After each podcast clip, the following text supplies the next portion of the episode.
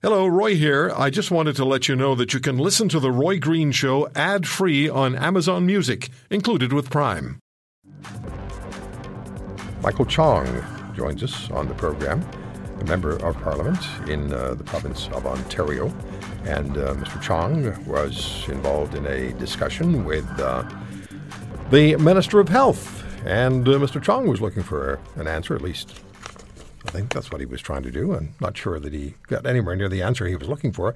Mr. Chong, how are you? And thanks for joining us. I'm good. Thanks for having me today. Explain to us, to our listeners, please. And this is a big story. Most people have heard at least some of what took place, but but set it up for us, and then I'm going to play a little bit of your exchange with the health minister. What were you asking her? Well, uh, there have been problems with the government's microbiology lab in Winnipeg. It's a level four lab, which means that it handles some of the world's most deadly viruses and pathogens. And what we know is that two government researchers there were escorted out by the RCMP in the summer of 2019, and more recently, last January, they were fired. Uh, the government won't tell us exactly why they were fired. We know that CSIS, Canada's national Security Agency raised concerns about these scientists, and we know that uh, they had been collaborating with Chinese scientists, in particular scientists from China's military and scientists from the Wuhan Institute of Virology, the city where the coronavirus appears to have emerged. So that's what we know. We've been asking questions, and the government has been refusing to answer these questions. All right. And the Public Health Agency of Canada was ordered, was it not, by the Canada China Parliamentary Canada China Relations Committee to deliver to the committee all documents related to the firings of the, these two scientists uh, from this country's highest security laboratory as well. Let me play a little bit, just a few seconds, of your exchange with Patty Hajdu, the Federal Minister of Health. Have a listen. Mr. Speaker, the Globe and Mail reports that seven, seven government scientists at the Winnipeg lab collaborated with Chinese military scientists and conducted experiments with deadly viruses. One of those Chinese military sciences, scientists was actually given access to the government's lab in Winnipeg. How on earth did a Chinese military scientist get access to the government's lab in Winnipeg, a level four facility equipped to handle the world's most deadliest viruses? And why are Canadian Canadian government scientists collaborating with China's military scientists on deadly viruses? Honorable Minister. Mr. Speaker, this question gives me an opportunity to thank the incredible hardworking researchers and scientists at the National, Microbiology Lab who have been there for Canadians from the beginning of the emergence of COVID 19 and before. And I will say this about uh, these scientists, researchers, and doctors. They were one of the first in the world to be able to, to be able to create a PCR test, a gold standard PCR test that led to the ability for provinces and territories to test for COVID 19. Mr. Speaker, we are happy and proud that we have a lab lab of this stature in Canada able to serve Canadians across the country from coast to coast. Mr. Chong, I don't think that the uh, the audio system was working. I don't think that uh, the minister heard your question.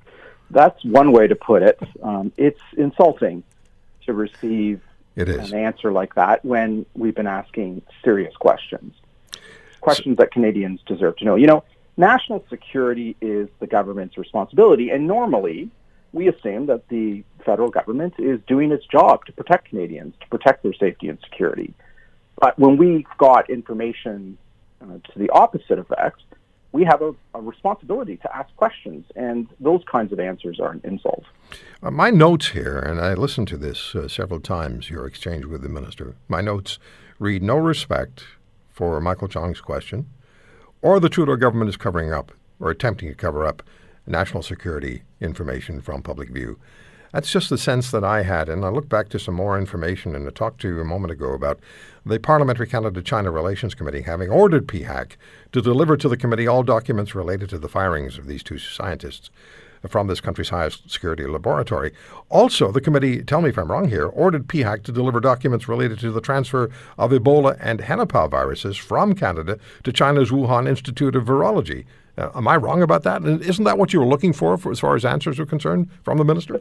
That's correct. And, you know, if this issue had been sprung on the minister at the last minute, the first time that had been brought to her attention on the floor of the House of Commons, you know, you might expect that she might give an answer that wasn't directly an answer to the question. But the fact is, at the committee level for months. We've been trying to get answers to these questions. This is no surprise to the government that we began we've begun to raise it on the floor of the House of Commons.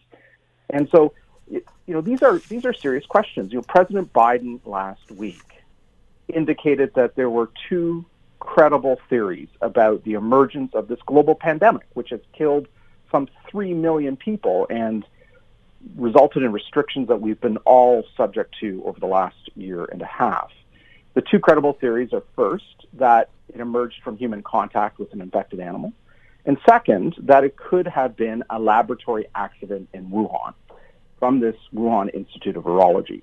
These are the two theories out there, and he's instructed intelligence community, uh, American intelligence community entities to do further investigation and to report back to him in late August. And so this Winnipeg lab collaborated with the Wuhan Institute of Virology. And if it turns out that this coronavirus emerged accidentally from a laboratory accident in Wuhan, then the role the Winnipeg lab played in helping to build the capacity of the Wuhan lab, the role it played in helping do research with the Wuhan lab becomes a very pertinent question. And so that's why we're asking these questions. Canadians have the right to have their safety and security protected. And we as an opposition have an obligation to ensure the government is doing exactly that. Has the Public Health Agency of Canada delivered everything about the two fired scientists that the Canada China Relations Committee demanded, the parliamentary committee? Uh, and the two scientists, I should mention, were escorted off the premises of the National Mi- Microbiology Lab in Winnipeg. Have they delivered everything that you want? And shouldn't the federal minister of health be involved in the process? The Public Health Agency of Canada has not delivered the information the committee has requested twice now. We've made these requests, and twice now the Public Health Agency of Canada has thumbed its nose at a parliamentary committee. Uh, we are now raising these questions on the floor of the House as a whole in order to try to get answers. And it's now clear that the government is stonewalling us, and it's unacceptable. Uh, Mr. Chong, why why is this going on? What do you, what do you think is happening here? Because I had your colleague, the deputy leader of your party, Candice Bergen on this program yesterday. And we spoke about her exchange with the Prime Minister, and we listened to Mr. Trudeau, not responding to Ms. Bergen's question, but slyly suggesting that her, uh, her whole approach had uh, racist undertones. Why is this going on, and, and what do you make of the fact that, uh, that the issue of race is brought into, um, into response by the government when the opposition asks questions? Well, I think there's two things going on. I think first, the government is covering something up clearly. Um, when you listen to their answers in the House of Commons, like you've just played to your listeners, when you look at their refusal to hand over documents, it's clear they're covering something up. What exactly, we don't know, and the public deserves answers. Uh, the second thing that's going on is that the Prime Minister is playing politics with a very serious national security file, and he's playing right into the Chinese leadership's hand. He is suggesting that any questions, any criticism of the Chinese government in Beijing, of the communist leadership in Beijing, is uh, the same thing as anti-Asian racism. That the two are one and the same thing, which is completely unacceptable. We have responsibility to do two things at once. We have a responsibility to both hold China accountable for its threats to Canadians, to our economy, and to our values, and at the same time fight against anti-Asian racism and discrimination. We have to do both. If we do one and not the other, we either uh, fight uh, to counter China's threats and not counter anti-Chinese racism, while we leave our fellow citizens vulnerable to this kind of racism and discrimination. If we do the latter, fight against anti-Asian racism and discrimination here in Canada, but not counter China's threats, we put our national security at risk. We have to do both, and the Prime Minister's suggestion in response to my colleague Candice's questions that we can't do both is highly irresponsible from the head of a government of a G7 country. If you want to hear more, subscribe to The Roy Green Show on Apple Podcasts, Google Podcasts, Spotify, Stitcher, or wherever you find your favorites. And if you like what you hear, leave us a review and tell a friend. I'm Roy Green. Have a great weekend.